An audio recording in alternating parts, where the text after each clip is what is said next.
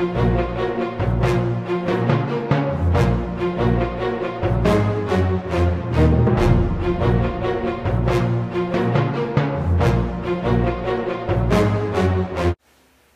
everyone, to the JCast Network. I'm your host, Aaron Herman. How do you create a Holocaust documentary? With the opportunity to speak to director Avi Angel on his new film, Here I Learned to Love. Let's take a closer look. Holocaust movies um, have a way of coming really to your heart. I mean, that when you see a Holocaust film, um, your, a lot of questions come out of it. Like, how did the person come up with the idea?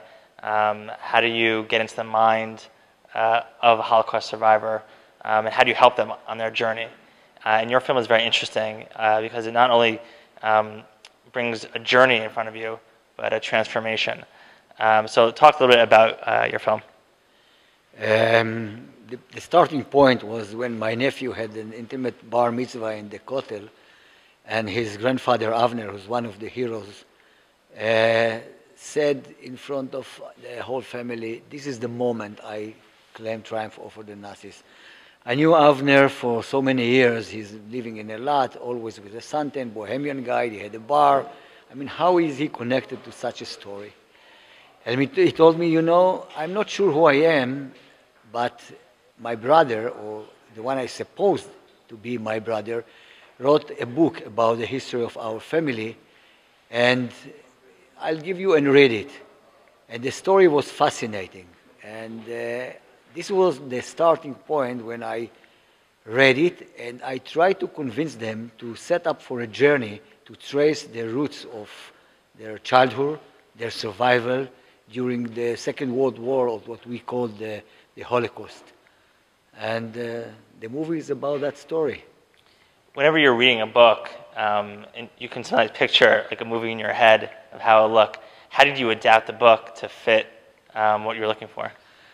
Um, the book is just this, tells the story, the general idea of the story. But as a documentary director, and uh, we are very strict about it, you have to let the things happen.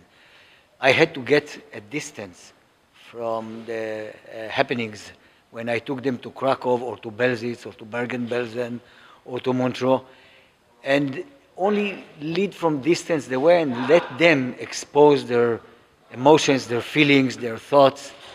And uh, I think the special thing about this movie, maybe if I can say it, is that they were ready to really spill out what we call their kishkes uh, in front of the camera, lay bare, uh, say Kaddish, and at the same time really cry with uh, tears about the things that happened to them. And I think that this is the, what makes the movie, uh, the authenticity, the authenticity of this movie so touching. Did anything surprise you as you were filming the movie? Um, I, was surprised to see their, their readiness to expose their feelings. Uh, Avner, he asked me, told me, I, I really don't know who I am. You know, I'm 72. Uh, I've changed my name seven times during my lifetime. I, I generally know the story of what happened to me, but I would, I, I ask you very much to find any document that will prove who I am. And uh, ladies that did the research in Krakow did find in the National Archive uh, the documents of their family.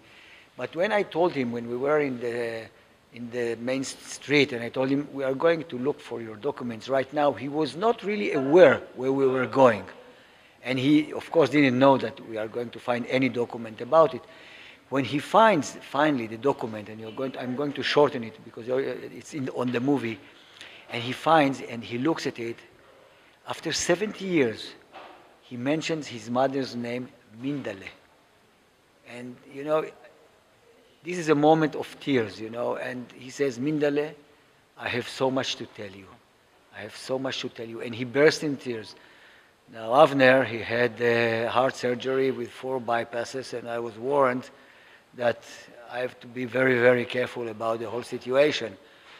And uh, it's not shown during the whole length in the movie, but you know, he cried for five, seven, ten minutes, very, very strong. And uh, as if someone who cares for him, I said, well, I should go and give him a hug. As a director, I said, well, I have to keep the distance and see what happens. And it was a very, very uh, emotional moment for all of us in the movie. Everyone was in tears, you know, and that's one of the touching movies, moments in the movie. When you want the audience to connect to your, your story. How do you think the audience has received uh, the film so, uh, so far? Uh, it's not a classical Holocaust movie because it doesn't show the, the scenes that we are used to see of this period, which are really awful. Uh, it's a story about two kids. One was two years old, one was three years old. They told this, their story very special, in a very special way. And uh, I think this is one of the reasons that it's, it's a kind of family story, emotional story, not a kind of a typical Holocaust story. And in this way, it's exceptionally well received. I was surprised I am flattered, and uh, I hope uh, all of us, because it's not the director, it's the cameraman, it's the editor, it's the music, it's the soundman, that uh, we all, all together we did, uh, we tried to do a good job. And music plays a big part in this film, uh, and the way that you, you culminated, uh, so from start to finish. talk a little bit about, about the importance of that. Uh, the music was composed by a young, very talented uh, lady in Israel, Tami Barak. And uh, you know, we were sitting in the editing room, and there was the Tami, and there was Yuval Cohen, the editor of the movie, and Erez En, he was editing the whole sound. And I was sitting a little in the back because my ears cannot. you know, there are seven channels of music, and they were saying the violin up and this down and this up and this down, and you know, you, you have to let the professionals do their job. And I said Tami did an extra, extraordinary job in this movie. There's, um, th- throughout the movie, um, there, you mentioned some touching moments. Um, did you find that any part was challenging for you as a director? Uh, the production part. I'm the producer and the director, and we set up for 11 days and uh, the idea is that everything will move so smoothly that we will not have to manage logistics or uh, whatever can uh, disturb the, the, the, the, our heroes to really concentrate on what happened. We had a great surprise when we went to Poland to one of these uh, farms because we had to find a, a farm that looks like a 1940 farm. And we found a farm, and we had to set up in early in the morning, like four or five o'clock, to be there in the first light. And we asked the producers if they can get for us, arrange for us some coffee and some sandwiches because we will be arriving like five, five o'clock. And they said, no, no, no, no. We are going to give you the location, and that's it. I carried a bottle of good whiskey with me, and I bought them from Jerusalem. I bought in Jerusalem a cross from uh, olive wood and uh, when we came, I gave the husband the bottle of whiskey and the wife the, the cross. And then we had the best bread that she specially cooked for us, and I think the best cheesecake that we ever uh, had. And uh, it was a, a, very touching experience because big part of what happened to these two guys was because Aunt Malka didn't stay in one single farm. She knew that sooner or later the word will pass around, the Nazis will come and are going to catch them, and also kill or whatever to the Polish family. So she moved from farm to farm. And then I asked uh, uh, what did you eat? He says, there's potatoes from the ground. We used to break the eggs and eat them and to milk the cows and drink. I said, you are kidding. He says, no problem. He, he broke a potato and he ate it. He broke an egg and he ate it. And, you know, it's amazing that, that after so many years, when they came to live their experience, they could barely remember them as a child, but they were in their memories, and it was really fascinating to see how they lived this this experience.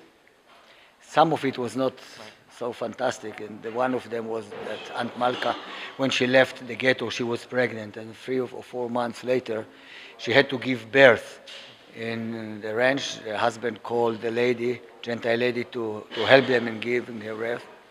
And after uh, giving birth, the lady uh, killed the young born. Uh, it's, it's a traumatic experience that they still feeling feel until today. And she didn't do it because they were Jews. She did it because she looked at the young children in the corner of the stable and told them, "Is the entire family, or you know, if if you are going to continue this trip with a baby child, the Nazis sooner or later are going to catch you and they are going to kill all of you." And this is the reason I did it. As you can see, creating a Holocaust documentary is complicated but extremely rewarding. Here I Learned to Love showcases the intricacies of trying to find out about one's history and through love, conquering all. This is Aaron Herman. Thanks for watching.